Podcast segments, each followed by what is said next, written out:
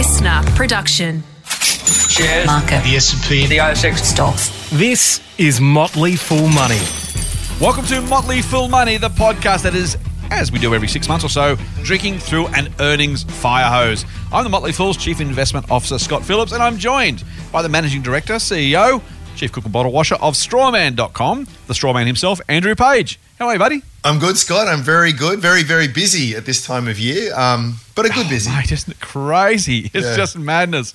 We had yesterday, so I mean, the Motley Fool's got a, a few services, obviously, but we had, I want to say, upwards of 10 companies reporting across our services, and even the one I managed, I think it was probably five or six. It was just a, crazy, crazy day. Yeah. Um, and that's a small subset, right? You're, you're covering the whole universe at, Strawman. That's a lot of companies reporting in a, in a given day. It really, it really is, and it just, it all comes. Generally, we get roundabout now and roundabout at the start of the year for the first half results. It is just sort of long periods of not much in Yes. between. Yes. Um, yes. Which is a great thing. Which is really a great thing. I, I think when you when there's no news is often good news. I think when it comes to the share market. Can be. Yeah, but yeah, no, it's but it, but it's also it's also a really exciting time of year. I mean, this is when you get to sort of look under the hood and actually get your employees to tell you what the hell they're doing with your business, which is which is really great. Yeah, it's crazy. Hey, mate. Um, speaking of which, um, the earnings. uh, There is this kind of you know idea of earnings season and how we think about it. You and I have talked about. it. I call it expectation season. It's you know a bit bit affected, but I do it for a reason. Confected, I should say. Bit bit for, for a reason to remind people that you know profits go up, share price can still fall. Profit go down, share price can still go up. Uh, you know anything can happen um, based on not so much what the company did, but what the market expects the company to do. So, first question, completely off the uh, this. I'm going to throw the uh, agenda out the window. When it comes to earnings season, we'll Didn't even make it two companies in a minutes before we got off agenda. Ah, tangent. uh, no, I, th- I think it's I think it's relevant, right? So, what I wanted to talk to you about, ask you about, I have a view, and I'll, I'll give you mine. But when it comes to earnings season, it's it's it is to your, point. You know, no news good news for a while. Then we get to see under the bonnet. I won't say under the hood because I'm not American like you. Um, sorry, just having a, just like a um, the, uh, the the question I suppose is how much do we actually? How much should we? How much attention should we pay to these numbers? We see share prices go all over the place, sometimes up 10%, 20%, other times down 20 or 30% on the back of one set of numbers. Magellan reported during the week, we're not going to cover that in detail. Shares fell 10% in the fund manager on one half's results.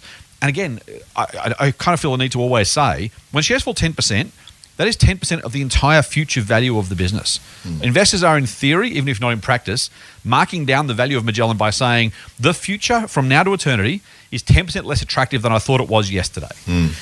And I don't know that's it's almost never. I mean, it's for small companies who are, you know, clearly, obviously, changing track all of a sudden, doing something different. Yeah, okay. You know, if it's if it's if it's going to hell in a handbasket, okay, thirty percent falls, no, not no big deal. If you're wiping a third of a company's value off, entire value for the for the the rest of the eternity because of one six month result, that can be either real or overdone. But from from your perspective, mate, how do you think about those that, those six monthly numbers? Are they are they super important? Do you change your thesis? Do you change your view? Do you care? Do you not care? What are you looking for? Not not in individual you know P and L lines, but how do you, how do you kind of put a, a six monthly number into an earnings th- or oh, sorry into a company thesis? How, how does that process work for you? Yeah, uh, well, I, I think it's. I'll talk out both sides of my mouth. I think it's both massively important and at the same time not very important. So let me let me good. try and for that up. let me try and explain it. I think when you make an investment, or at least the way I make an investment, is I'm trying to sort of look out, you know, at least five, hopefully ten years, Mm, and and try and get some kind of a sense of what that earnings future looks like. And I'm very much of the school of thought where it's better to be generally right as opposed to specifically wrong. So I've got this general sort of trajectory that I'm looking at. And mm-hmm. so one year or one half isn't going to really make or, or break that, but it's going to sort of give you mm-hmm. an extra dot plot, as it were, to see, well, am, am I am I more or less tracking to my expectations? If I'm not, is that because of something that I might consider to be temporary, that I might consider to be fairly beyond the control of management and not a, not an indictment on the quality uh, of the business itself? Um, or is it something really structural that, that changes? Sometimes when you see a, a Yeah. profit result come out and, and, as you say, the shares drop 10%, it might actually be entirely valid because new information has come to light or something that will, will force you to reinterpret things where it's actually like may, maybe that's perfectly valid. Maybe, in fact, they should fall another 10%. Yes, not not because it's just on, on that one on that one number, but what that one number and perhaps the, the language and narrative around that um, infers about the future. So it's a it's a complex thing to, to sort of unpick. But I think I hmm. think you want to. I think you context is the, is the key word here. Context, hmm. context, context. What what do these numbers say in the context of my broader investment thesis? And and hmm. and they can be sometimes very meaningful. Often, to your point, though, they're not, and there is a bit of an overreaction. And I I would actually argue sometimes that overreaction is is a great thing. Yeah. That's that's kind of my, uh, you know, uh, particularly for larger businesses, smaller businesses. Yeah, as you say, like if they're running on the smell of an oily rag already, they're probably burning cash or they're trying to break into a market. At some point, you're going to be like, "Oh, I thought this was kind of working, and now it doesn't look like it is." And mm. you know, it- you're entitled not because the future is necessarily absolutely less bright, just because it adds more uncertainty to. Oh, hang on, well, if they're not doing this yet, they've got to a get back on track, b do it fast enough. There, there are reasons why businesses can and should fall by big amounts, mm. but I.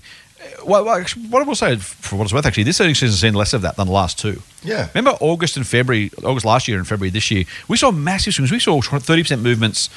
I want to say most days. That's probably an overreaction, but a couple of times a week at least. Yeah. In in decent companies that people actually know and in theory love. Yeah. Um, mostly falls, by the way. This time around, I saw some numbers early this week, so there's lots more numbers out now. But as of Monday or Tuesday, CommSec was saying that 30 something, 32, 38 of the ASX 200 had reported. And the average, so 53% of those companies went up on the day. Obviously, 47 went down, or roughly, assuming that maybe there's some that exactly zero, but probably not. Uh, that means the investors got it pretty right, at least in terms of their response to those earnings. Um, the company did what investors expected on average because half went up, half went down. The average is roughly flat. That's, again, averages don't work that way. Don't at me, people. Um, but you know, so it seems like investors got this roughly right. There are there just seem to be fewer large swings this time around. Somewhat strangely, Mike, given we've spent a year in COVID, I, I'm I'm not. ev- I don't have a firm view of what to make of that yet. Uh, Maybe as earnings season rolls on, we'll have more of a, a sense. Do you have any early sense of how you're sort of seeing that type of result? No, not really. Um, I, I've got to be admit, I've I've still banked up a lot of work that I've got to do here. um, I've I've been I've been pretty distracted and busy with other stuff, so I haven't really got into Yeah. it. But in terms of general themes, I, I don't know. They they all. uh, There may there may be less volatility around the results this one than mm. than, than more mm. recent ones, but Yeah, to right. me they're all of a similar kind of flavor. You know, there's there's always that initial reaction. I think what's mm. fascinating about it is that the that reaction feeds on itself. So people will see a result come out.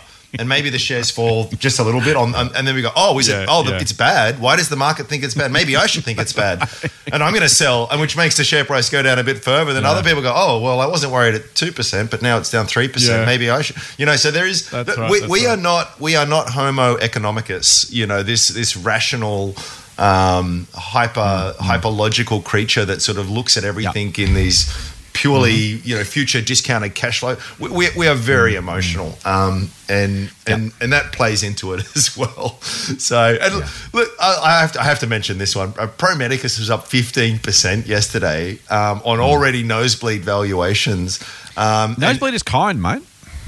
Yeah, nose, nosebleed. This is kind of like you need a, a pressure suit or something. I don't know. You know That's right. we're halfway. We're, Oxygen. this isn't to the moon. This is like we're on our way to Mars at this point. so the A price thousand is- and something probably is it? Is that what it's still? I, I haven't looked Oh. recently, but it was it was a four digit number at one point of its history, at least I think from memory. The the um the, the price earnings is near enough to 200. The price to sales is 80. So on a very for so for a company that's earning about uh, 70 million dollars in sales, it's it's trading Mm. on multiple billions. It's it's it's just inc- it's incredible. And was it a good result? Yeah, it was a really great result. Another record result. But you kind of think, well, kind of. I was sort of expecting it needed. It was already in the price, At right? least something like that to justify where it was. So Yeah. um, it's it's it's all it's it, it- yeah, it's all. I think sometimes it's it's hard to find a very clear, rational answer for why things have Yeah, happened. that's also true. Sometimes it's just because Yeah. this is what we're all doing, and we're all just not that clever. I don't know. Yeah, it's a, it's a yeah. I think that's I think that's exactly right, and that's why. So we've uh, one of the things about earnings season.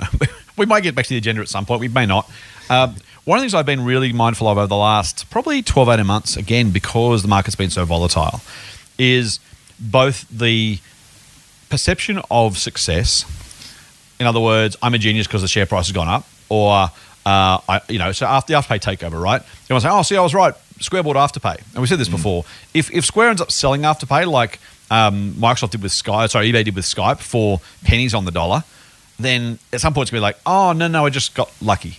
Yeah. And that's okay. Either is okay. I'm not bagging out. Maybe and maybe our Square, you know, uh, integrates Afterpay. Maybe it's successful. Maybe it generates millions of dollars, and the Afterpay shells got taken out too cheaply. But I guess my point is either of those things could be true mm. at the current price. Yeah. And yes, you get just get shares taken off your hands. There is no there is no and then.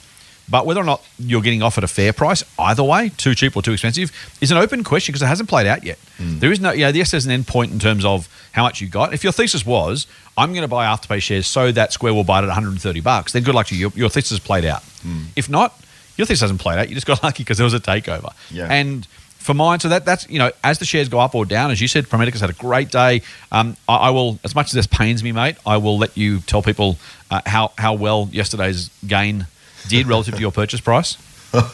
Well, there's there's a thing called a spiffy pop, which is a, a, a term that was coined by David Gardner. There's uh one of the founders of the Fool, a, a fantastic investor. Uh, and a spiffy a spiffy pop is when a share increases in value in one day by more than your cost base. So if I bought a share for a dollar a share, and today the shares went up by a dollar, so they might have gone from ten to eleven dollars. That's a spiffy pop. It's a very, very rare and very um, uh, pleasing outcome, exactly. um, and Yes. it's it's great. And it, so you had a spiffy pop, did you? I had a 10x spiffy pop. So Wow, with ten spiffy pops in a single day. That's so I bought I bought shares in multiple tranches in Pro Medicus years ago. One of them was at eighty six cents. Uh, I think I bought some at ninety five. I bought some at a dollar twelve. Um, but yesterday it went up eight eighty or so. So it went up eight more than more than ten times my purchase. Now. The, the thing that will make you and I, I shed a quiet tear or two last night in contemplating this is that if, Don't do the maths. You know, I, I've I've probably sold about ninety percent of the shares that I ever owned. I- If I didn't sell a single one, I would be I would be in a much better position than I am now. You'd But- mothball Strawman and go to the Bahamas, right? yeah, it's a really good. I tweeted this out yesterday. Actually, it's a really good reminder of hmm. not look. You, you always have to keep an eye on value, right? Like Charlie Munger always says, no company is worth an infinite amount. Is, is, is Pro Medicus a fantastic company? I regard it as one of the best. Um, is it worth infinity? Well, no, it's not. So by logic, you know, it'd say it's, it's, it's somewhere Yeah. it's somewhere sort of below that. Um, but oh thanks, my Scoop. Somewhere Uh, between zero and infinity. Is that what you're telling me? Is that, is, that, is that your valuation range? Okay, good. Thanks. but but but when and when when you have a business that um, is entirely self-funded, it hasn't issued any more shares. Not only has it incre- in, achieved incredible twenty percent consistent top-line growth for many many many years, incredible operating leverage, um, uh, and and to to be self-funded. With, with paying a strong dividend and to achieve all of that growth, and in fact buying a few shares back along the way is a very, very, very rare thing. So it's a super, super, super, super high quality business. um, so you don't want to overthink it, but um, at, the same, here was the other problem with it as well. There was also here's me rationalizing why I did uh, you know, the, because I've, I've definitely done the wrong wrong thing with the benefit of hindsight. But here's me trying to rationalize it. The thing is, if I hadn't sort of sold some along the way, like even even like you know sixty percent ago, it was already like it would have been seventy percent of my portfolio. And then Yeah, eighty right. percent, and you sort of like you, Right, you can't look at your portfolio today and go, "Yes, I would love. I'm very comfortable having ninety percent of my money in one stock one, one stock with a thousand PE. Yeah, with a thousand. PE. you know, it's just at a point you think, yeah. "Oh man, I, I, I've really just been a bit of yeah. prudent portfolio management." So that was that's my excuse. I wish I hadn't done it because it's really cost me. But it's a It's good. one, yeah, it's one of those things where you know you know you do the right thing, but you wish you hadn't done the right thing because the numbers are uh, Oh. are remarkable. I do hold. I do hold a few. Uh, thank, thankfully, um, and that's that's been really nice. But again, it's this, here's the best problem of all problems on the share Yeah. market are, are a tax problem. Um, yeah. and also one of waiting because it just despite my best efforts it keeps selling it it just keeps being a reasonable part of my portfolio just because of that that size improvement but anyway I don't know how we got onto this, but I, I do appreciate Mate, I, I, I, I, was uh, that ball. I yeah I. I I uh, was it was taken from the start. Let's be honest. I shouldn't have asked you. Uh, no, well done, mate. Congratulations. You know what? Some of these wins are few and far between, so you take it when you can get them. Well done. Yeah, well, I think I think it while you got them, as they say. I think look the other thing I would say here as well is that it is that there's there's a lot of lessons to be to be drawn from this. I think for me it's another reminder that when it comes to this game that we're playing on, on the on the share market, it's not really about buying low and selling high and being super clever with 12 monitors in front of yourself. It was just like back when I bought it years and years ago, it was still a, it was still a um on the cusp of profitability, fast growing. So it had a big future. And it's just a question if you if you're the kind of person. So many of us make a, that predicate our buy decisions on this idea that oh, this is, company is going to do X, Y, and Z, and it's going to be a much bigger company Yeah. in the future. And yet, you know, six months later, we sell because the the share market spiked thirty percent or something. The, the gains in, Right, exactly. in it, it come from, and this is speaking of David Gardner, who's had incredible results. This has been his secret. It has been time that has been his ally Yes. there. Yes. So it's it's not been clever and Wolf of Wall Street in and out trading. All the, it's just been buying some great companies and holding them for the long the long term. Um, and and the other thing with David's David's track record uh, exemplifies this as well. His strike rate isn't that great. I think he what's he get four out of ten right or something like that. But Mm, but but but wait, you only need you only need a couple of Pro Medicuses to do insanely well, no matter what Yeah. the other ones do. So I guess that Yeah. that would be my my thing is is when you find something of very high quality, don't be too fussy. Be sure that you're on there for the journey. Don't don't try Mm, and don't try and lock in short term things, and be aware that you probably need to play these kinds of things in a basket approach because not everything's going. To In fact, most things aren't going to work out that way. Yeah, yeah. Um, and, and it's it's going to be the average that matters. Mate, I, I was looking at a a quick chart.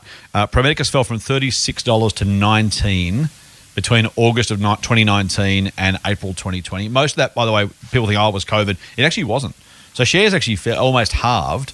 Uh, the, the, the kind of COVID bump of that was almost was almost nothing, quite honestly. Yeah. Uh, it was already well and truly on the way down. In fact, I think it actually rose post COVID. One of the few stocks that actually went up after the uh, after that sort of you know end of February kind of high.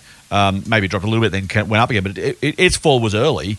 And to your point, if you looked at that and gone, ah, show's over, dropped from 30 to 19, I'm uh, 35 to 19, I'm out. Yeah. You missed the, the triple from there, or more than triple from there. So it's it's a, it's a really good reminder. Not only is it a theoretical reminder, but uh, it's often nice to be able to show, say to people, look, I mean, we can't do graphs on, on audio, but it's a reminder that if you have a look at that that chart, um, we say to you, don't panic. We say to you, it could fall. We say to you, these things happen. You've got to stay the course. These aren't theoretical things. Andrew literally did that uh, at the end of 2019, early 2020. That six month period was, I don't know how it felt, mate, for you. Given the size of your portfolio, it probably felt painful. Um, but sticking with it has meant you not only recovered the loss, but but you've doubled your shares again from that point. So it's a I'll, remarkable I'll, story. I'll, I'll add to that. that. So this isn't a story that's unique with Pro Medicus. Pick. We Yes. talked about Afterpay before. Pick any of the massive winners, and and Yeah. then and look at the what they call the drawdowns, the top to bottom moves along the way. You tend to have regular thirty percent plus drawdowns, and so it's not unusual. Mm. I will correct you though; it actually got down to fifteen dollars, and I say that Oh, because because I bought a know. bunch at fifteen dollars. But again, Well done, this well this is the value. I had no idea. I mean, honestly, I should have bought more because at, at, at the time I thought, well, could it go to ten? Could it go to seven? All Yeah, all all exactly, of that exactly. you, you don't know. But Yeah, but yeah. but but it is a wonderful. Another lesson here is just having a very firm and independent view on value that you can actually look at that and go, the market is wrong here. COVID sucks. Yes, there's uncertainty. Yes, Mm-hmm. things are a little bit overcooked, but this is a business with a phenomenal Mm. future, and I get to I get to buy it at fifteen dollars. Um, abs- absolutely. So again, it, it it just it just repeats the same lessons again and again and again for me. So easy to say in hindsight, and everyone nods their head. Very difficult to do at the time. And those that, that have that emotional fortitude, that's that's your advantage. That's where it comes. It's like Buffett says, it's not the high IQ, it's the high emotional quotient that that, Mm-hmm. that gets you these returns. Absolutely. Mate, Great 18 stuff. minutes in, should we go to the, the agenda? I can keep talking. I can talk about Pro Medicus all day long. Oh yeah, like I'd, I'd love that. I, I, I, I wish we had time. We just don't. I'm really sorry. Um, mate, it was funny. I, I got a, a tweet uh, from a- from a from a I'll say a podcast fan, but someone who doesn't necessarily love my tweets during the week, who said you started the podcast by saying we're not going to talk about Corona. 15 minutes in, you finally stopped talking about Corona. So this time, I'm not making such a promise. We have to mention it just in passing, only in the well, specifically in the context of a couple of things. Um, it's it's it's a reminder that I sent a tweet out. My, my timing, mate, I am, I am the kiss of death. I sent a tweet out Monday morning, I think it was, saying that over the last two weeks, the market had hit new all time highs, despite the fact that COVID cases were going up and all that kind of stuff. And if you were trying to time the market, you know, hitting new highs while COVID got worse in New South Wales and Australia in general, for example. Um, you know, it, it, trying to time the market is stupidly difficult. That was my point. Anyway, being the kiss of death, the market's fallen almost constantly since then, um, and it's and it is partly because of COVID. COVID cases continue to increase in New South Wales as we record this, and frankly, I'm not even uh, scared of saying that because I think it will continue to increase, unfortunately, for a while to come. This is not the COVID show, but it is important to to say that's part of what's going on macroeconomically and hurting share prices. The other, of course, is the absolute tragedy in Afghanistan, and we're not going to get into geopolitics here, at least not in any decent way. Um, but it's a it, it's a kind of a I said to you, it's kind of the return of uncertainty. The market having kind of seen COVID go around once in 2020 hasn't been worried about this time either the increase in outbreaks in Israel or America, particularly in some states like Florida or Australia. Uh, the US market was going higher, the Australian market was going higher. We'd kind of I won't say priced it in, but got used to it. And to some degree, it's also a reminder, by the way, mate, that you know the market hates new stuff it's not sure what to do with. So the first time around, we all lost our collective stuff. I'll say, not not the other word. Mm-hmm. Um, and, and, for well, so we we didn't, I didn't sell, but you know people did, and freaked out. The market fell thirty eight percent. This time around, it's like, I don't know, we we kind of know how this plays out. That's okay, we're good. Mm. And so we don't get the same degree of market falls. Yes, some companies hurt more than others. Yes, there are specific companies issues they need to be aware of, but it is what it is. Um, on the uh, at the same time, though, what was at least theoretically unplanned and uncertain was the uh, dramatic march of the Taliban into Kabul. I'm not going to try and again give a geopolitical view out there. People, I was going to say, people more qualified than me. There are millions of people more qualified than me to have a view on that. Except that it really did put the frighteners through the markets, and so we have seen. I think we saw the biggest fall in the ASX this week in two months. Again, it's only two months, right? 40 trading days. It's not a, not a big deal. We shouldn't freak out about it. I never do. Um, and people who do shouldn't. It, but for all of that, uh, that said, it is a thing. Um, the, you know, the, the, the return of uncertainty, the concern about that. And again, I will say, uh, just to make a point, that for all things people were worried about, who who who last week on Thursday or Friday said, you know what I'm worried about? I'm selling because I'm worried that, that, that the Taliban are going to march into Kabul and send the markets down. Mm. Right, and so for everyone who thinks they know why they should sell and why they should buy, and again, as much as I, you know, timing the market at all-time highs, trying to time the market on the way down on the basis of, oh, yeah, I'm, this is why I'm going to sell, it's just it's, it is crazy behavior. So I don't really have a broader point, mate, other than uncertainty remains. It's now probably more than it was. Maybe the market should have always factored it in. Maybe it's overdoing it this time. Whichever way it ends up being, uh, just living with it is the is the only option, and frankly, making your peace with it, so you don't have to feel like you're whipsawed around either financially or emotionally. Probably just the right way to go. Yeah. I think so. I mean, my I, this is something I always say, but I think it's so true.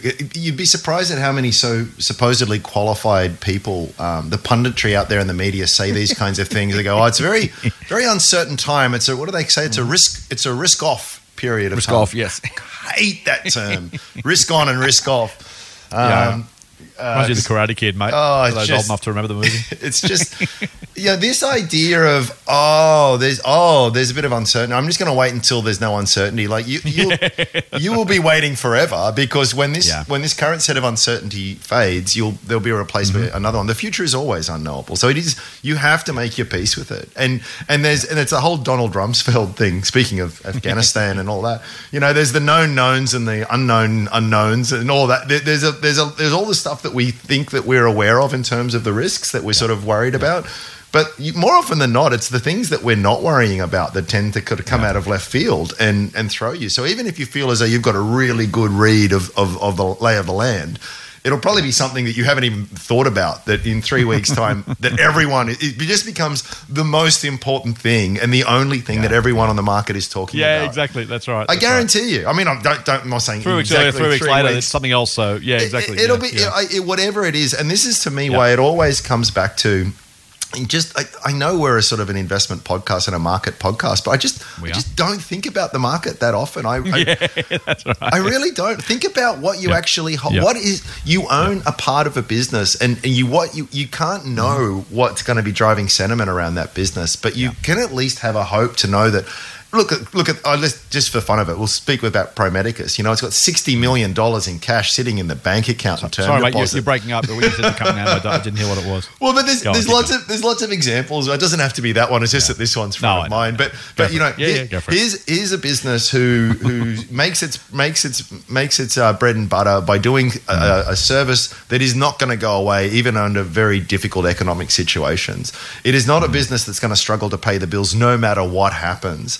Um, it is a business that will be around in five and ten years time. So they, they does that mean it doesn't suck when the share price falls because of unexplained reason, unexpected reason X? No, but you know that it's still going to be there, and in fact, you know that you've probably got an opportunity to, to load up. If you're holding something that is on the is clinging by its fingernails to to you know there is it's facing existential threats because it can't it can't pay the piper, you know whether it be Yeah. its employees or its bankers or something like that. It mm-hmm. doesn't have any sales or any earnings, and you know all, these are the kinds of businesses that people love at the top of a bear market and can for a while make you a lot of money. That's right. But but Yeah. for for you, market sentiment is everything because when you know when it goes away, there's there's actually nothing sort of fundamentally underpinning that. So ju- just have we talk about having the emotional fortitude. Well, you will have emotional fortitude when you own something that is very very high quality, and that that's what that's for me is why it's always the beginning, middle, and end of of, of investing is focus on that, and a, a lot of the other stuff just sort of looks after itself.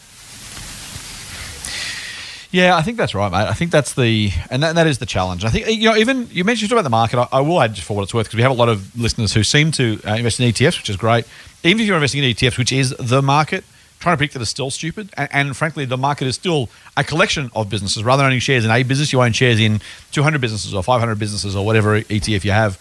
Um, and as long as you're doing a broad market index one, which is my favorite, not these um, theme ones, generally speaking, um, as long as you've got a, a broad market one, then again, you, you still even even if you could, oh well, even if you wanted to care about it, you couldn't know what the time was going to look like. So even if you do buy the market, own the market, you're hopefully still taking a long term view. Hopefully, you're still thinking about owning businesses, and frankly, hopefully, you're still dollar cost averaging in. If that's if your approach is ETFs, mm. then you should be buying them every month at least, right? As you get paid, you put aside a small amount of your money, you put the money into the ETF. Sometimes the market's up, sometimes it's down. The very idea of dollar cost averaging is just add anyway. Uh, and don't worry about where the market is or what it's doing. Trying to work out whether it'll be higher or lower in a month's time or two months' time. It goes up more than it goes down, as I've said many times before. Pulling money out, holding money out of the market, for me is just a crazy thing because mathematically, the chances of being wrong are just, you know, it, it, you know, market goes up two years and three. Do you really want to take the odds against that? Do you really want to bet against the, the market? Um, hoping you might get be right by a month or two or five or ten percent. I don't know, mate. It's each their own. But um, yeah, if, even if you are buying the market, I'd still be dollar cost averaging into it. Uh, it's one of the it's one of the very very few free kicks you get in investing. You know, Yeah, do right. it, That's right. do it. Exactly, mate. Um, so let's let's talk about something else for a second. We've had a couple of big bits of kind of. I don't know what to call it. Corporate news, corporate in, with a capital C, the kind of the idea of you know, so takeovers, mergers and acquisitions, all that kind of stuff. And a couple of things that maybe call, are worth calling out. The first we'll start with is A2 Milk. Um, BHP is the second. We'll get to that in a second one in a minute. But that kind of had earnings wrapped up in it too. So we'll, we'll leave that one for the earnings bit. Uh, but A2 Milk jumped 12%. Now I own shares for, the, for full disclosure. Um, jumped 12% on rumours and speculation that Nestle might be interested in buying the company. And it's kind of a, you know, it's one of those things where you, you mentioned about share price, they kind of end up with a life of their own. This one ended up with a life of its own as well. Normally, you get one of those things where there's some speculation, rumors, or whatever, and then maybe the AFR will, will kind of confirm there is some conversation or something. This was pure speculation, top to bottom. I've seen absolutely nothing from anybody to actually confirm this or give it any legs whatsoever. Um, no insiders being quoted, even if unnamed. Uh, no kind of, oh, yeah, you know, the AFR understands that. This is just literally, yeah, shares are up because people are speculating that Nestle might buy A2. And just, I, I don't, I mean, who knows what happens next? By the time this goes to air, maybe there's been a bid. By the time, you know, a couple of weeks' time, maybe there's been a bid, or maybe they never get a bid. I just, it's, it's a funny old world, mate, where, again, the, the sheer size of these moves um, on the basis of someone might possibly be. Oh, if I was Nestle, I would be interested in A2 milk for what it's worth, but that's a different thing. I can't I can't make them do it. Do you have any thoughts on on this sort of speculation, the movements, all that kind of stuff? How should we think as A2 shareholders um, about this sort of thing? I, I, keep, I keep repeating myself, but it's it's. I think you think the same way. So if, if, if you're if you're going to play this from the angle of it could be a takeover, Well, you, you have to think about what the, the acquirer is thinking as well. And they would be thinking, Yeah. Yeah. ide- ideally, what, what you as a, as a prudent, sensible, level headed, objective investor is thinking, that, i.e., that there is value at the current price. Now, there are different Right, right, right. considerations with an acquirer because they can extract quote unquote synergies and they've got different strategic options like Square and Afterpay. Like I, I, we, as Yes, we've yeah, said, yeah, Afterpay is different under a Square ownership. So there's different considerations. Yes. But Yes, but for you to sit there and sort of say, I'm going to buy company X because I think it's got a takeover target, it's really just Mm. another way of saying I think that there's really strong fundamental value there. Because without without that, I mean, and these these are these other companies. I mean, there's a lot of dumb acquisitions that happen, but you Yeah, know, yeah.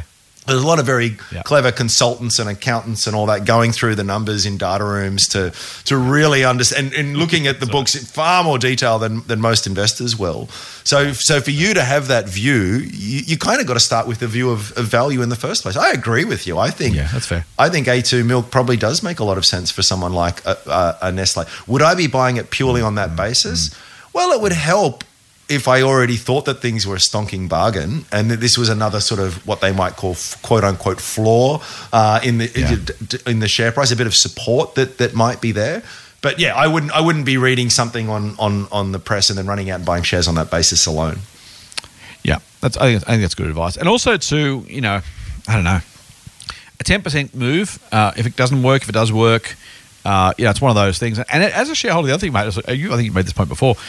If, if A2 gets taken at the current price, I'll look. I'll be happy to make some more money than it was worth yesterday.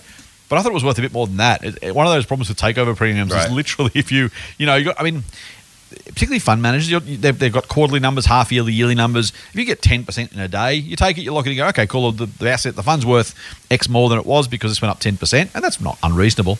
Um, but as an investor, if I think A2 was worth 10 12 15 $20, and it gets taken out at a 10% premium from 6 to $6.60, uh, or whatever the, whatever the numbers ended up being, um, I don't, you know, it's, we've got to be careful what we wish for a little bit because if it gets taken out, we feel good. Oh, look, look at that premium! Wow, look how more how much more rich I am. Like your Pro Medicus example, mate. If Pro Medicus had been taken out at a twenty percent premium two years ago, uh, you probably wouldn't have been happy on the day. I would have been happy on the day if I'd done it as well.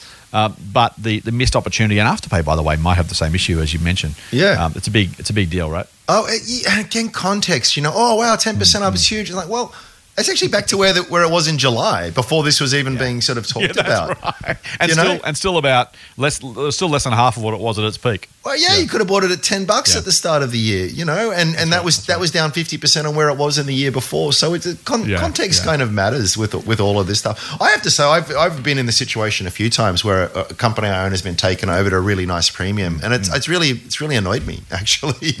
Big- exactly. Uh, recent one was a tiny little cup. Don't don't bother looking it up because it's about to get taken over by Yum Brands. Um, but D- Dragontail, the little nice little data com- uh, technology company in the in the um, fast food area. I thought it was. I had a lot of upside, and then well, Yum Yum Brands thought the same, and, and they've now acquired it. So yeah, it's good. You get you get a, you get a nice little quick return, but. If you're looking for that multi-year, multi-bag kind of potential, it sucks. Kind of like, you know, it would, it would be much better if in ten years' time that thing had been comp- like done a Pro Medicus. Not that That's we're right, going to do a right. Pro Medicus, but you know what I mean. It's yeah, Yeah, yeah. It, can, it can be it can be bittersweet. Motley Fool Money. For more, subscribe to the free newsletter at fool.com.au forward slash listener. Mate, let's get into earnings season, but let's start with BHP and Woodside. Um, this is a fascinating deal. I'll try and do a, a bit of a summary of what's going on, and then you can give me some uh, cor- correct my errors and, and, and give us some thoughts. BHP is going to. Well, here's, here's the thing. Let's start with the headline, right? BHP and Woodside to merge their oil and gas assets. Do you know? Do you realize there's never a takeover anymore? Nothing ever gets bought or acquired. Everything merges. You know, I, I'm, sure, I'm sure if I was a listed company, I sold my car, I'd be merging my car with someone else's garage interests. It's, it's a remarkable, you know, it, the, the bloody language. It drives me nuts. And you know, we talked about we talked about company candor and all that kind of crap. If your CEO is, is pretending this is a merger, I mean, really, like guys, you know, we're not stupid, uh, or maybe they hope we are, or maybe frankly, some people just aren't paying attention. The newspapers reported it as a merger because BHP called it a merger, and maybe they have to. I don't, I don't understand the details there in terms of what the journos are obliged to do, but this is not a merger. BHP is literally selling its oil and gas assets to Woodside. It's what's Yep. going on. Yep. BHP will have no assets. It will own nothing of the business. That remains. There, there, there is no merger here. That they Uh, have look, to, they have to. right, here's my here's my theory. It- Yeah, yeah. BHP has to walk a very tough line because behind closed, or I'm, I'm speculating, um, but let's have no. some fun. Oh, the- Behind closed doors, they're Except, going. except don't just don't get a suit, okay? Speculate as much as you want, don't get us suit. Go on. Well, they're, they're going. We want out. We want out of oil and gas because these are going to be stranded assets. They're, they're, they're making very hard nosed, rational economic sort of decisions here. Mm-hmm. But but for this deal to go ahead, well, BHP shareholders are going to get Woodside shares. And, and obviously you, you want to sell this thing at the best price you can. So you can't go out there. Just game theory it through for a second. You can't go out there and go, oh my God, we've got to get out of these things. Because it's like trying to sell your house and saying to, to all the buyers, oh man, there's white ants in this thing. And, you know, the, the neighbors are real buffhead. And it's just, so you, you, you need to dress it up. As you you need to sort of say, we don't want it. At the same time, saying that what a great thing we are. That's that really valuable. That's Yeah, it's really valuable. So that that's that's that's why maybe merge is a more uh, palatable word. Probably, but everything's emerged. Like what Then was dumping. Genuine, everything's a bloody. Oh, anyway. So so BHP is going to do something with its oil and gas assets. I'm going to call it be bought by Woodside. They'll call it a merger. We'll do what we want. Um, but basically, as you rightly say, mate, the oil and gas assets become part of Woodside. BHP shareholders will get shares as a result, and apparently part of this is actually, to your point, is to avoid a change of control clause. Because if Woodside was to buy the assets outright, so yeah, if BHP was to get cash, Woodside don't issue shares, then it changes the, the control of the assets or something. I don't really care. Yeah. Uh, basically, from from an investor's perspective, in theory, if the assets being sold are fairly valued, you will own some Woodside shares and some BHP shares, which are roughly the same value as your current BHP shares when you add them together. So that's what's actually happening in terms of the, the, the process here.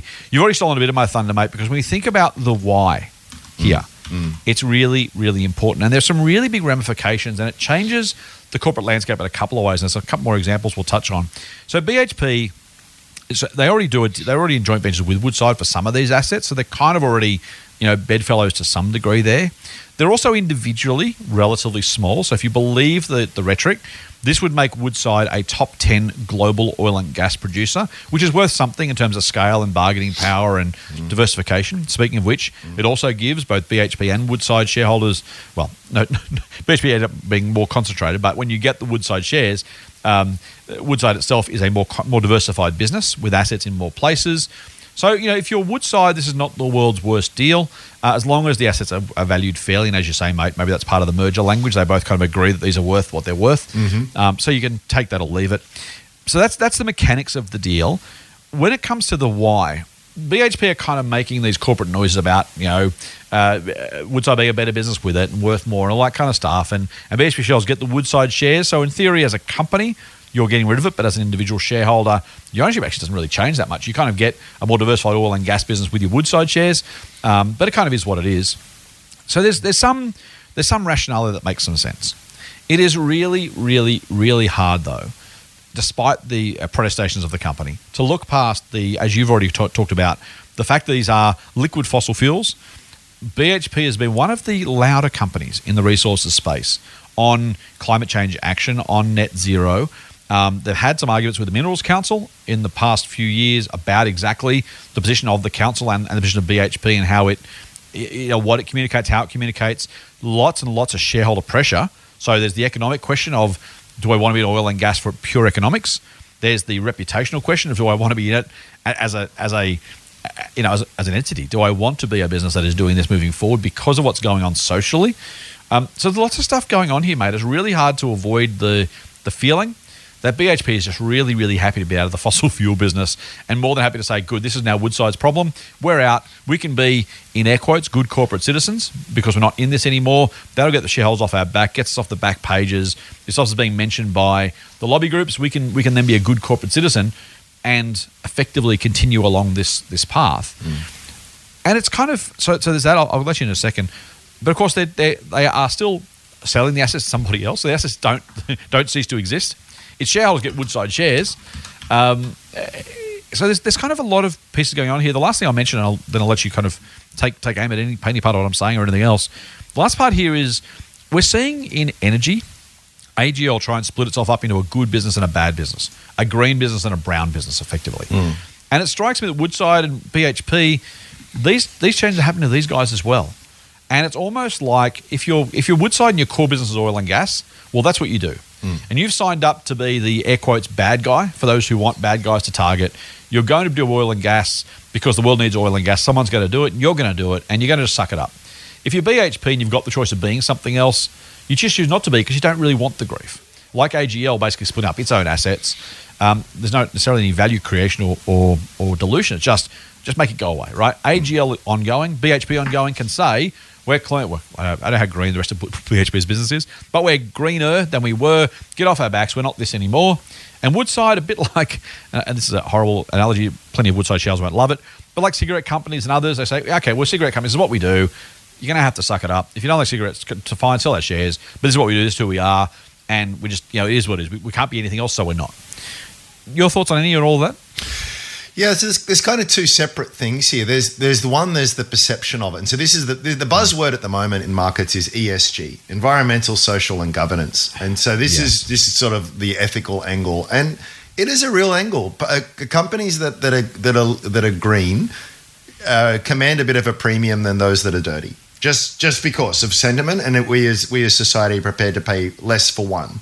Um, uh, whether whether that's for profit reasons or just because we don't like it, um, that's up Yeah. for debate. So there's there's there there is Yeah. that. But I would also say, even if you would put that entirely to one side, there is also, I think, a very cold realization from BHP that it's just these are actually. Even if we're a private company, we don't have to worry about market sentiment. I just these are going to be less profitable areas, and these potentially could be stranded assets down the down the track. Yep. Um, so, so there's so there's two parts to that, and, I think on both parts you're you're right. I think it's very prudent to distance yourself. And here's the other thing: Yeah. if you're going to Yeah. do it, right? When do you want to do this? Now, do you want to do you want to be too early or do you want to be too late? Let's Yeah, say in 10, 15 years' time, choose your time frame, that it just becomes just uh, the, the the overwhelming fact of the matter is is that these th- we, we've we've we've really gone further along the transition path, and these assets are looking increasingly likely to, to be stranded. And you try and sell in that Yeah. environment, right? You're not going to get a very good price. Exactly, exactly. Yeah. Now look at Yeah. look at BHP. Oil is a well, it was forty bucks a barrel West Texas uh, last year. It's it's closer to Mm-hmm. what seventy bucks a barrel now. Oil's at a nice high price. People aren't as concerned as they are. They will likely be in another ten years' Yeah. time. I think it's genius. It shows great long term thinking. It's like we, we, Yeah. we, no one. People will say, "Oh yeah, but there's still plenty of money to be made in this sector until all of that happens." I think they're right. Hmm.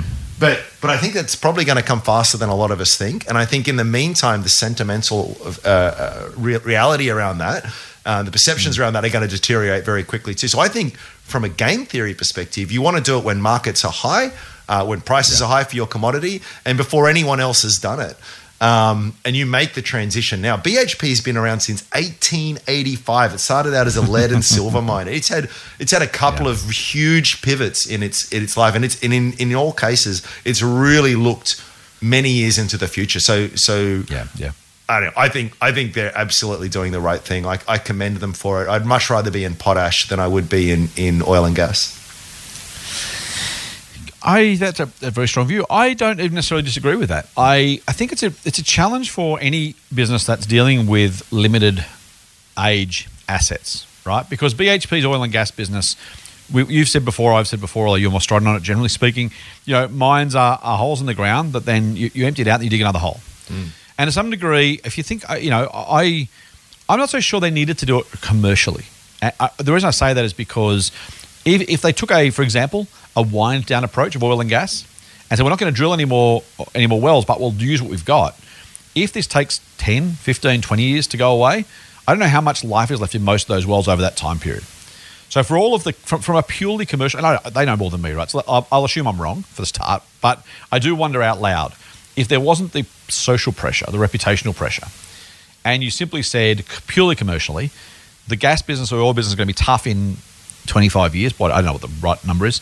Um, if you've got a uh, some limited life assets, you're under no obligation to keep doing it, right? You just simply say, okay, well, the Northwest Shelf is going to be, you know, we won't be able, we won't drill any more holes, but we'll use what we can access already, and that'll be worth X dollars to us, and on some sort of, you know, um, just discounted cash flow basis, you know, we- we've already dug the hole or drilled the hole. We can suck it out for the next 17 years. That's worth X. Now, maybe Woodside's paying overs for it. Maybe it is absolutely worth spin off, even despite that concern. But I do wonder whether ESG concerns aside, and when I say ESG, I'll, I'll, I'll bifurcate that into real ESG concerns versus just purely reputational concerns, right? Mm. Investors hate us. I don't want to be hated by the market. Ah, screw it, just get rid of it. Mm. I do wonder how much because that's my, that's my concern generally speaking about companies, professional CEOs, and even fund managers to some degree. We, we talk about staying the course all the time, right? Not not not giving in to the whims of the market. If you're a CEO, you can be tempted like, you know, it's not my money. Screw it. I this is probably worth thirty billion dollars, but if I get twenty for it, who cares? The market's already valuing that. Let's just get rid of it. You know, if that was our asset, if you if you and I owned BHP's oil and gas business now, maybe you might say, well, that's only worth 15 billion. We offered 20, let's get rid of it. Sure. Or you might say, you know what? You know, I, I don't I don't have to front the shareholders. I don't have to, you know, be the be the bad BHP CEO who's doing these bad things. I do wonder if we might just go, you know what, someone's going to drill it anyway. Might as well be us. We'll, we'll just, you know, we'll, we'll basically put it into into wind down mode. Would we not at least consider that? Yeah, I think we would. I think well, you should absolutely, but but it's also it's there's an opportunity cost with any capital allocation decision, and and, and, and staying the course is a is a capital allocation decision. So they Yes. the, the calculus I imagine is that there's all the concerns that we spoke about and, and the grief that Yep. comes with that, but it's also a matter of well, if we can get this much for it from Woodside, and we can take this and we can Yeah. dig a big shaft in Canada to to dig up potash.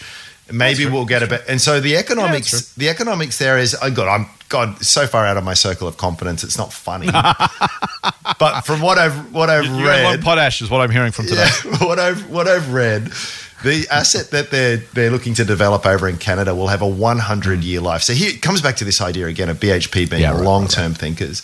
So not only does it have an incredibly long life, and they they have return on investment thresholds that are usually pretty high. So in the case of this one, I think it'll be early days 12 15% return on any money they Mm. allocate towards it, but with potential to be much higher in the future because once they've they're, they're, once they they've dug this shaft, extensions to that become much much cheaper. So I just I just think it's you make an excellent point and it's a very valid one. But I would I uh, give give management the benefit benefit of the doubt. I think they're also probably looking at it very prudently and just sort of saying, "It's not that we couldn't make money just by running these things down, but we could probably make more money by taking what we have here and investing it into somewhere that's that's not only probably got better economics, but it's got got a bit of a tailwind and a structural shift behind it." So I'm, I'm uh, not not to not to argue for the sake of it or, or be smart like for the sake of it, but uh, yeah, I will say just for, for accuracy, they are spinning off these assets. So BHP as a business won't get any money from this. The shareholders get all the value out of the Woodside shares. So it's not so much a dollar Sorry. value Yeah, redeployment you're of right. current cash. You're right. It, it is no, it, no, it is to your point though. A, a, future cash flow question. So you're right in the sense that future, you know, they, they wouldn't put it in, or not, they don't. No one wants to put a business in runoff, right? It's just it's uh, most professional CEOs are allergic to it. Yeah. And so to your point, any money they would have spent drilling more holes is absolutely better spent elsewhere. So the current capital, just to, just to be clear for our listeners, you're right, the you're current capital is, is not being paid in cash to BHP. I will say, mate, actually for what it's worth, this is the one thing I think both BHP now and Wesfarmers when they flogged off Coles have done responsibly. Mm. It would have been so much easier to take cash. Maybe West or maybe Woodside hasn't got the cash to be fair. But if you were to find a trade buyer, take the cash, and then redeploy that cash, building more empires, mm. every CEO is sitting there going, "Man, if I had twenty billion dollars, what could I buy with that?" Mm. And instead, they've kind of gone, "You know what? It doesn't work for a dozen reasons. We still think it's worth doing. We're not going to push it to build the empire. We're happy just to, to, to spin it off in one form or another. Wesfarmers did the same with Coles, gave the shareholders Coles shares, and you guys go with it, rather than saying, "Hey, we could sell this to a trade buyer." You know, line our pockets and then go and go and build more build more castles. So I will give them that that Yep. credit for what it's worth. Yep, no, Hey, let's, fair let's move on. I Okay. No, let's fair move on point. just to um, keep going. Uh, well, oh, so many companies in the news, and we've got limited amounts of time, mate. Um, let me start with JB Hi-Fi, uh, and just some observation on that. Profit was up sixty-seven percent last year, which is a phenomenal result. On one hand, it's a funny old year when we're like, we're like eh, that, that- that's that's about what I expected, or you know, that's an unreasonable number, and it's not. Um, that being said, I don't know if on Ju- July one last year, or even maybe even January one this year, a, a- an investor would look at that and go, you know what, I think JB Hi-Fi will make 70% more profit from a retail operation year on year.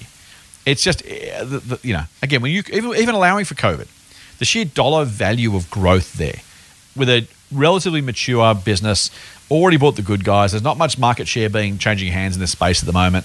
I just, it's just a phenomenally large number. Now, it is absolutely explained by COVID. I'm just saying that if you'd asked me to put a number on it, how much will JB's Hi-Fi, JB Hi-Fi's profit grow? I wouldn't have said 70%, would you? No, no. I mean, and it's, it's so that was yeah. Well, it's it's well, sales obviously. What did they grow by ten or twelve percent or something like that? And then, It's amazing, And so the le- the leverage in that was oh. just Oh. really wonderful. Yeah, The electricity stays on at the same price. The rent's are the same price. The staff are roughly the same. Maybe you put on two more people to deal with the excess traffic. Other than that, everything just goes straight to the bottom line. Yep. Operating leverage is a wonderful thing. Yep. So there's that. The company did come out and say this was roughly well, early this week. Came out and said, "Oh, and by the way, sales so far in the current financial year are down fifteen percent."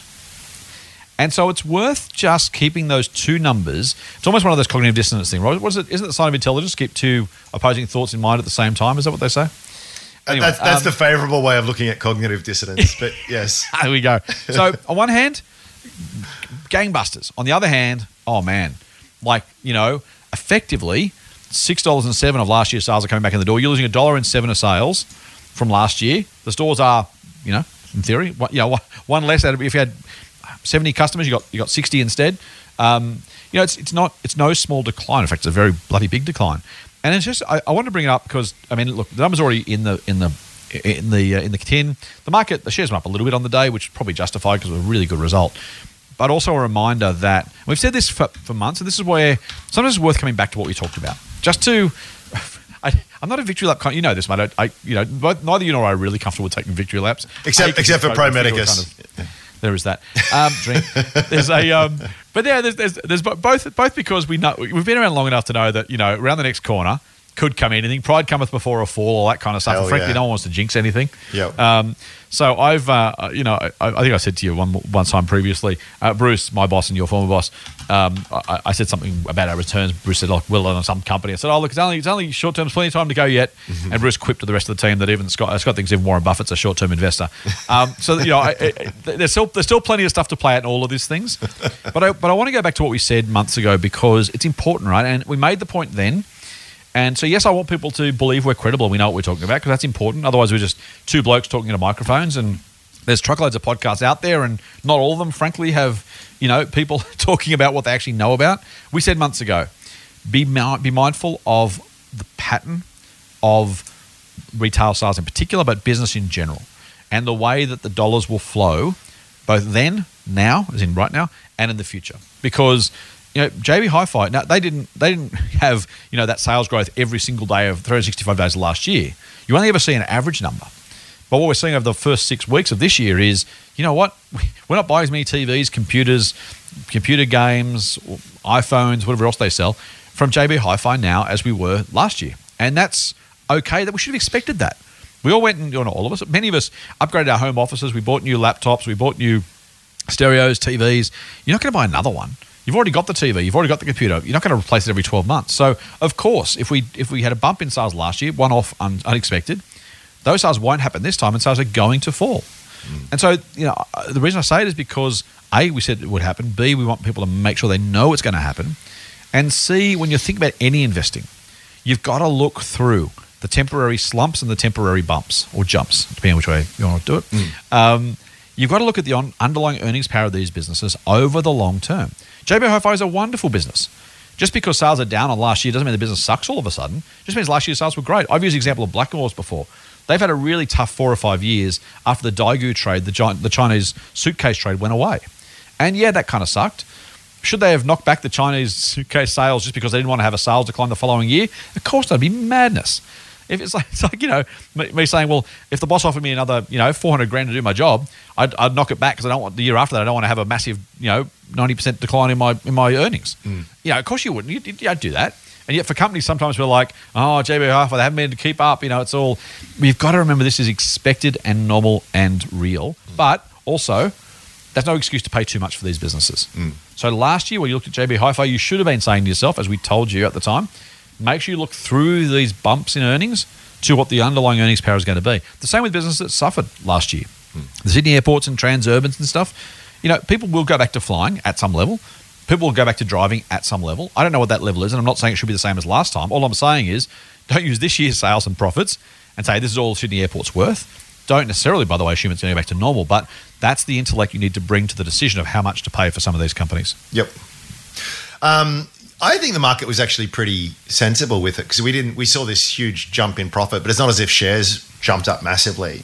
or Hmm. or when they said that the first quarter had been or first month had been down 15 that it had fell away. So Yeah, that's right. but it is I mean it, it is it is something that I I know we mentioned it before as well. It's sort of you look at this company JB Hi-Fi has a wonderful history. They're, they're one of the best retailers in, in Australia. Mm, Yes. Um, and we knew that they were going to have a, an incredible profit result, and shares were trading on a Mm-hmm. PE of 11. Right now, the market average uh, long term is usually Yeah. around 16 or so, and in a very low interest rate environment, more late, more recently, that's actually been a Mm. number that's been closer to 20. So to see something that like trading at near enough close to half the market average for actually a Mm. high quality company was was a little bit unusual. But you've explained it. I mean, the, it actually we, we like to laugh about the market being irrational. Market is being perfectly Mm. uh, rational in that case. Because they know that next year, this current year that we're in now, is not going to be nearly as good, and that things are valued on a f- forward basis. So it's actually the PE is actually about sixteen when you look at the forecast for next year's earnings. Right. Um, that's important, right? And, and- that's what we're saying is don't look Yeah. at JB and say 11 times earnings I should fill my boots. I'm not saying don't buy it. I'm just saying remember that next year won't necessarily be as good. In fact, as you say, will probably be worse. Doesn't mean it's not worth buying. You should sell it or it's overpriced or underpriced. Just means don't look at 11 times and say, oh man, when that goes to 20 times, I'm going to double my money. Yeah. Because it's based on a different set of numbers. I actually think there's there's uh, so I I I am naturally a little bit wary of retailers be, because of that reason because it is it's just it's a tough space and things can be very volatile, but it's also I know people who thrive in that space because you get this effect where when you do have a bad earnings number um, or a particular period, and again might be and often is absolutely nothing to do with the operation of, of, of the business itself, just just the current retail environment it mm-hmm. finds it, it, it, itself in you you get uh, uh, the market prepared to pay a lower multiple of whatever the earnings result is. So you get lower earnings and a lower mm-hmm. multiple on that earnings. So the price can come back quite a way. Now, when that unwinds in both both elements, that's quite a there's there's there's potential for a bit of profit there. So the earnings bounce back up because we all get into a spending mood again, and we're all buying more laptops and etc. Mm-hmm. But then the multiple goes up as well. So that, talk about leverage. You get this leverage gain there, which is really really really nice. So. So on both sides, you've got to be careful. When when things are down and out for a retailer, that actually can be, can be a wonderful opportunity. And when things look like they're going really well, that might actually be an area of caution not to extrapolate that forward and expect those market multiples to be maintained. So anyway, it's it's just a, as we always say, it's just a matter of looking beyond the here and now and trying to cast your gaze more more towards the horizon. Yeah. Speaking of which, mate, did you see the Domino's result? I actually haven't looked at it closely yet. No, tell me about it. It it was an um, so I, I, before we do, I want to so I, I'm not a Domino's shareholder. I have been in the past. It is a recommendation of mine, so take all that for, for as for what it's worth. Um, remember back at forty dollars when everyone was, was complaining about Don Meij, the, the CEO, and how the shares were worth less than that, and all that kind of crap that was going on. We should short the shares because of um, the franchise dramas. I just wanted to again, it's worth putting some of this historical stuff in context because at the time, people freaked out that the shorters were, get, were after Domino's, and the Don Meij was somehow this terrible CEO, and it was all going to go to pot. Right? That was at forty dollars. Now the share price now, if I pull up the, the share price, while I 100 reach out to you, 'cause- 135. I beat you to it. Yeah. so that's a tripling from the, the allegedly terrible things. Now, I'm not going to name names. Um, you may or may not know who, who the people were who were uh, bagging Domino's and Dome at the time. Um, and look, sometimes the shorters, sometimes the negative Nancy's get it right. So, you know, do what you want with that information. A reminder that it went from 40 now to 135, a record close, um, and a remarkable, remarkable story. Um, and the, again, I, I, I say it because I just want people to remember that these things aren't necessarily the short cases or fear mongering. Sometimes it's right, sometimes it's wrong. And if it's wrong, it can be really wrong. And again, you've kind of made the point with a company we won't mention again because you don't have to drink again uh, earlier. But um, but a reminder that these, you know, the downside for Domino's from forty dollars was one hundred percent, right? That's a bad thing. No one wants to lose one hundred percent. It was never going to happen, of course. But like maybe it halved, right? Maybe it went down by two, two thirds, three quarters. Instead, it's up two hundred percent. It's now up th- uh, three times the previous price. So, like for like, yes, you can be mindful. I'm not saying everyone should recklessly go into any stock because it could possibly go up 10x. That's a crazy thing to do. But if you've got a decent business doing well, just don't be scared out of it too quickly. So, here- here's the numbers, mate, really quickly sales up 15%, online sales up 21%, profit up 27%, earnings per share up 28%, dividend up 45%. And This, this is for a mob that makes pizza, right? Now, again, I will say, by the way, like JB Hi-Fi, that was a COVID year, right? I don't know about you, mate. We ate more Domino's pizza last year than the year before. I'm pretty sure. My young bloke's a bit of a fan. I'm can be partial to it from time to time too. I'm not a pizza snob, unlike some people. Um, so not only you, by the way, just in general, some people are like Domino's. I'm not going to eat that stuff. I quite like it. I don't care. Um, they opened 285 stores. So this is where you know is it COVID partly? Yeah, 10% increase in store count. Which is just an amazing, amazing story. Um, 126 of those stores were in Japan. Uh, so same store sales are up about nine percent. So you got you know nine percent growth in same store sales. You've got another five or so six percent added by um by, by the new store openings. But just it's just again I, it's a reminder that it is what it is. Right now, Domino's said, "Yep, COVID's going to not non-COVID or a post-COVID. Hopefully, we all hope is not going to be great, but it's going to keep opening more stores. It's going to keep adding more organic stores. It's going to keep buying stores." And it's one of those businesses that you know I I sold this. I've said many times on the podcast to my chagrin we went from eight dollars to thirteen dollars, and I sold it thirteen because it looked a bit expensive, mm. which is your point about Pro Medicus and others. Um, same store sales growth had dipped for a year from my, from six to four or something. I was like, oh, it's getting expensive. Same store sales growth is falling. Oh, I better sell this. I See how smart I am. I booked a sixty percent profit. Now, I'm not going to do the maths because it scares me, but 8 to 130 is a very, very large number had I held on rather than selling. Now, we did recommend it again to our members at about 45. So I'm happy about that. We've made some money. I don't say that to brag. I say that largely to soothe my own ego uh, mm. and to make sure that our members know, uh, listeners know I'm not a complete idiot. I'm just sometimes an idiot. Um, that sometimes idiot cost us between 13 and 40 or 45, but at least we bought back in. At least on, on our members did. So, uh, but mate, just just a remark. Like, for, again, you know, you mentioned you say retail's hard, right? Mm. Retail's actually really easy. So is making pizzas. But doing it well, yeah. that's the hard. That's I, don't, I don't mean to contradict you, but like yeah. you know, anyway, I can open a shop, I can throw some stock in there, and then three weeks later I'll go broke, and I'll go back to my job, and I'll go, yeah, that was a stupid idea. Doing because there's no barriers to entry for this stuff. How hard is it to bloody open a pizza shop? Mm.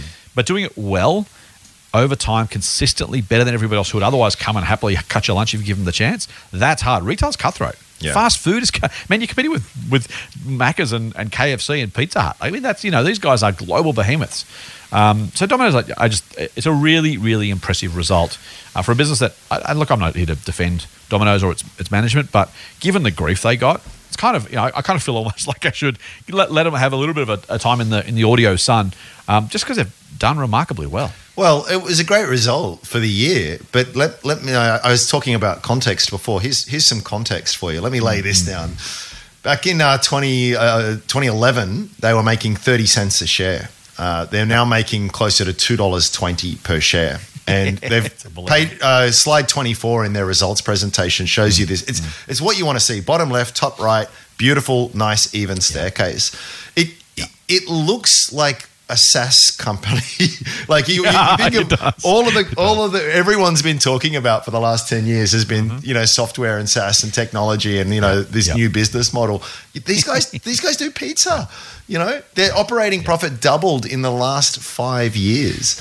If you had bought shares in this ten years ago, your returns are twenty x, and that's before you factor in dividends. So it's of all it's just yeah. it's a really nice. Um, it's juxtaposed to to all the other mm-hmm. tech uh, success stories that are out there, and just that. right. Uh, if you were to just show the numbers, you and say, guess what kind of company this is, given the margins, mm-hmm. given the growth, given, you, you, would you would not guess a pizza shop. Um, That's true. And, and and and not only not only that, but they've had they've had incredible success uh, here at home. But to go overseas and have mm. success there is not usually the Australian experience um, we sort of have feel as though we know what we're doing, and then we get into much bigger, more competitive markets, and often come back with our tail between our legs. Not here. Mm-hmm. Um, even though even though things didn't ro- roll out as smoothly as they initially hoped, there were a few teething problems. Do you know what it is for me, mm. mate? It comes back to it comes back to incredibly strong management. And Don, yeah, right, yeah. Don Don knows what he's doing. Let's just say that much. Yeah, exactly. That's that's very true. It's funny to you talk about a spiffy pop mate being a, um, a, a you know making a day uh, what you your cost base was. Um, there's, there's another one called a Divvy Pop, which isn't hasn't quite caught on and hasn't quite got there for Domino's yet, at least not on the 10 year chart. But 10 years ago, these shares was trading for $2.39 a piece. And so if you go from there to a dividend of 173 or 5 cents each, so $1.75, you're almost getting in a year in dividends alone what you paid for the wow. stock. Now, you know, yeah. we shouldn't. I'm not a big fan of dividend running yields because you've got to sell it and bought something else in, in some cases. So, eh, you know, you shouldn't hold on to stuff just because of that. But you've got you've got massive capital growth anyway. But as I said, the div- dividends are almost paying almost paying for the shares every single year, which is a, which is a hell of a thing. And again, you know what? It comes back again to like whenever you want to talk about success as investors, it's you, you just hmm. don't hear about the the person who who made twenty percent on Domino's last year. You, you know hmm. the, the person who bought a significant stake 10 years ago and popped them in the bottom drawer they're the heroes Yeah. right? That and, and you know what? Yeah. they've done nothing. They made one decision 10 years ago and and look at the return versus some some tryhard wannabe, you know, with his with his billion one indicators and four thousand spreadsheets, trying to sort of you know get an extra little bit of h- half a percent of alpha out of the market each year. It just sort of, to me, it, it just always brings it back into perspective here. I know I, I, it? it's it, you're fond of saying it, and I steal it relentlessly. Is this idea of being slow to buy and slower to sell? Um, You know, it's it's that is where these incredible returns just come from. So just look, no, no one that you're competing with, investment bankers, algorithmic traders, fund managers, proprietary trading desks, family offices, all of the big guns out there. No, Yeah, very yeah. few of them are operating on that time frame. That that is your edge. That is your massive edge. If if you're the kind of person who can look at that, and these are the kind of returns that that you that you you have on offer. Even if you get most of your choices wrong, a few of these just mm, mm. life changing, life changing. And and I and and and 'cause there's so much more to say. What we said before. Look at the draw. Look at the drawdowns. Right along the way, you, you you're talking. Yes, yes, it's yes. easy to sort of say, "Oh, you made twenty times your money over ten years." This thing, I mean, Yeah. this thing dropped in twenty. Just recently, went from one hundred and ten down to eighty five dollars. The percentage drop is huge. Ninety two. I'm just on the chart here. Back to seventy dollars back in late 2020, Mm-hmm. and that's that's all. So there's been some massive percentage drops just in the last one year, let alone in the last ten years. So. Uh, well done if you're holding Domino's. Well done. Yeah, you've done well. uh, Yeah, I mean, as, as you say, you know, it, it, big falls, big rise, all that kind of stuff. And it's been a long time, and it so it hit sixty-two bucks, sixty-three bucks in mid twenty sixteen, and by the middle of twenty nineteen, it was thirty-three dollars. You spent so this is important, right? You spent three years, best part of three years, and you lost over that period of time about half your money. Oh, it's brutal. Now, if you're sitting through that, you're like, and so we get this all, all the time, you know, oh, Domino's shares not going anywhere. Should I buy it or something's going to go up? You know, all versions of that. We don't, but not about Domino's necessarily. But we get lots of questions about that idea generally. very, right? Oh, very, very natural nowhere. question. Very natural question. Shares are disappointing. The market doesn't like it. Oh, it's really painful. They're still down. They're still down. I bought them at 30 and now they're back to my cost base. Mm. I've wasted three years of compounding. What the hell am I doing? Yeah. Now, some companies will keep going down, by the way. So I'm not saying again. We always say don't don't assume that you can extrapolate. Don't assume that you shouldn't extrapolate, or at least that the, the opposite can't happen. Just generally that you know the fact that Domino's was went from 60 to 30, and uh, back to the, the, the point made before. That's the market's view, not the company operations. Right over that period of time, I'm going to pull it really really quickly. Um, earnings grew almost every year through that period, with one exception. Yeah. fell between 2018 and 2019 grew every year through there. And so, you know, it, maybe the shares are overpriced now, maybe they're not. Maybe they were cheap then, maybe they're not. But over time, there was no reason at all to sell those shares between 2016 and 2019, right? The, the, here's, I'm just going to, this is audio, right? But just, just stick with me. Sales per share. I'm going to check. The shares outstanding haven't grown much. They've grown a little bit, uh, and they've contracted a little bit, but kind of roughly flat, right, since 2014. Yep. So here's sales per share, just just for just for again, it's audio, but but stick with me, listeners. Six dollars thirty eight, then seven dollars thirty six, then ten dollars twenty one, then eleven dollars seventy, then twelve dollars ninety, sixteen seventy, twenty two ten, twenty five thirty. Now sales aren't enough, you know. Um, you know, you need, to turn that into profits, and profits are a bit more volatile than that. But this is a business that has just continued to find more and more and more ways to sell this product. Earnings have grown. They again, they had a bit of a dip, as I said, in, in one year, um, but every other year, literally since 2013, they've grown. Uh, now, again, I'm not saying it justifies the current price. What I am saying is it spent three years halving for, frankly, in my view, mate, no good reason at all. And maybe I'm wrong. Maybe there's people who say, well, it should have fallen for X, Y, Z reasons. I think it's largely a sentiment question rather than anything else. Yeah, yeah, and I, I think that's the other point that needs to be made here is that it just it seems so easy, doesn't it, in hindsight? But I mean, three years, six months, six months of the market telling you you're an idiot and rubbing your face, you're rubbing your nose in it is very hard, particularly when everything else might be going up as well. So it's just it, it is it is very very hard. But that is why fortune favors the brave, frankly, um, and the, or, or chance favors the prepared mind might be the better saying to, to use there. Um, Yeah. Uh, You know, look. I guess that's the that's the question on everyone's lips now. Is like, would you buy today? Well, look, it's a, it's a P of sixty now. It's a much larger business. You know, they'll have they, they won't have the COVID wind at their back perhaps next time round. So maybe maybe it maybe it is on the on the higher side of things at Oh, this yeah, point yeah, in time. totally. Um, yep, that's what we're making for sure. But but but also, I would say is that Mm, as we've also shown that that, that will change for various reasons. Um, is, is, and that is why it's it's always the, the longer term perspective you need to take and look through the noise because that yeah we're just repeating ourselves. That's where the, mo- that's where the money we is. are. But that, that and but that's the lesson of earnings season, right? Like we've spent very little time talking about JB Hi-Fi sale of computers or whether Domino's Hawaiian pizza good enough or how many stores they've got. Like it's kind of the, the bigger picture is actually where it's at. I think for my um, t- to my view, I actually about earnings season at the very beginning. The, the the biggest takeaway for me is are they getting it roughly right? You talk about roughly right rather than precisely wrong. I think that's valuation, but it's also business in general. Yeah. You know, is, is Domino's kind of on the right track, doing the right things? Yes. Is JB Hi-Fi? Yes. I don't know either, but I, I recommend a Domino's, as I said. Um, you know, if there's enough opportunity left for these guys to keep growing, and even if there's not, let, let's say there's not, or let's say that this is actually the top of Domino's. I'm not saying necessarily the only time to buy is now. If you bought any time over the last 10 years, let's say the share settled at 100 bucks, right? You'd be pretty unhappy going from 130 to 100. Okay, that's not, that kind of sucks. But if you've bought almost any time, let me quickly pull up the chart. Well, we've got to finish off, mate. But um, let me pull up the chart of Domino's for a second. If you bought it any time up, let's say it settles at 100 bucks, let's say it stays there, never goes higher than 100 bucks. That takes you back to May May. of this year, right? Compared to the previous 10 years where you made money. Now, hmm. again, if, if you knew it was going to get 100, of course you would sell now, blah, blah, blah. I'm, I'm just working the hypothetical here. My point is that avoiding Domino's at 40, 50, 60, 70, 80, 90 dollars on the way to 130 because maybe sales fall, maybe, you know, these maybes can be really, really expensive. And so you're not going to get the valuation right all the time. You're never going to pick the top. You're never going to pick the bottom. But if you can find a business that's going to grow over time decently, then that's kind of your story, right? And if it can compound for years at a decent rate, that's the story. Yeah. And so I think that's, you know, as you said, slow to buy, slow, slower to sell, I think is absolutely the right approach. Mm. Buying compounding businesses that have good runways is the right approach and good management. Mm. You know, and, and you got to just sometimes tuck them away. Yeah, three years we spent losing money on that. And if we've done if we've done a yearly review on Domino's when we had it as a recommendation, we didn't have it during that period of time. But let's say we did.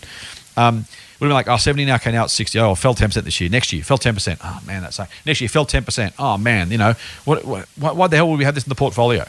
The answer would be because, uh, you know, easy to say in hindsight, but we believe during that period of time, I said we didn't own it, but, but hypothetically, during that period of time, there's an opportunity there to say, hey, this is going to be a business that is worth owning. And by the way, I should say, it also fell even this year from 110 back to 85. You know, so it wasn't, it wasn't just the, the 2016 to 2019, three years of drag. It was in the space of like a month and a half. Yeah. It lost 25% of its value, maybe a little bit more. Yeah. So th- those things are those things are important. Mate, we've gone well over time. I, want to make the point just at the end because we haven't talked a a lot about specific details of what do we think about this this mine in this area or this product line in this in this retailer or because it's not you know that's not going to make a difference. Um, it is the big picture story of the, the important things that matter the, the management team, the momentum of the business, not the share price, but the business, um, the market opportunity for the business. These things tend to go really well, and that, that's that to me at least is the important thing. Yep. Yep. It's the same lesson gets reiterated every time. It does, mate. I am doing a brand new podcast. Oh, tell me about it. Well, I can't quite yet. Oh. That's the bad news. But the good news is, it is it is actually available. So if I couldn't if I couldn't mention it, but I could mention that if you searched under my name, you might find it. I think I'm allowed to say that. What? Why so cryptic? Is there, is there, networking? Uh, I yeah, I I have to. I, I, was gonna, I was going to say that you know I probably should check it with listener first. We're doing a second podcast in consultation with listener. Um, I will be telling you much much more about it. If not this Sunday, certainly this next week. So do keep your eyes and ears peeled for this one. I think you want to. I think you want to have a listen. I think it's uh, it's well worth. Uh, uh, well, worth- uh, yeah, it's worth a listen. Put it that way. Uh, interesting first couple of guests already lined up. It's going to be an interview based podcast, mate. We're going to be talking to people in business uh, and also experts around the area of economics and finance. So, economists, property experts, CEOs, all that kind of stuff. Going to be heaps of fun. Um, so, if you enjoyed, we've had a couple of those bonus episodes earlier in the Motley Fool Money podcast feed, maybe a year or a half or so ago.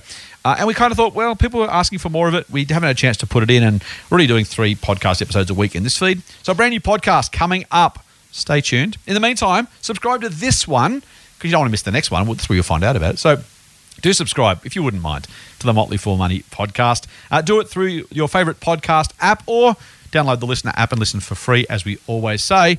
In the meantime, you come back on Sunday for me, mate? Absolutely. Beautiful. That's it then for today's Motley Fool Money. We'll see you on Sunday with another dose of foolish insight. Fool on. See you later. The Motley Fool and people appearing in this program may have positions in the companies mentioned. General advice only. Please speak to your financial professional to understand how it may pertain to your situation. Subscribe to the free newsletter at fool.com.au forward slash listener. The Motley Fool operates under Financial Services Licence 400691. Listener.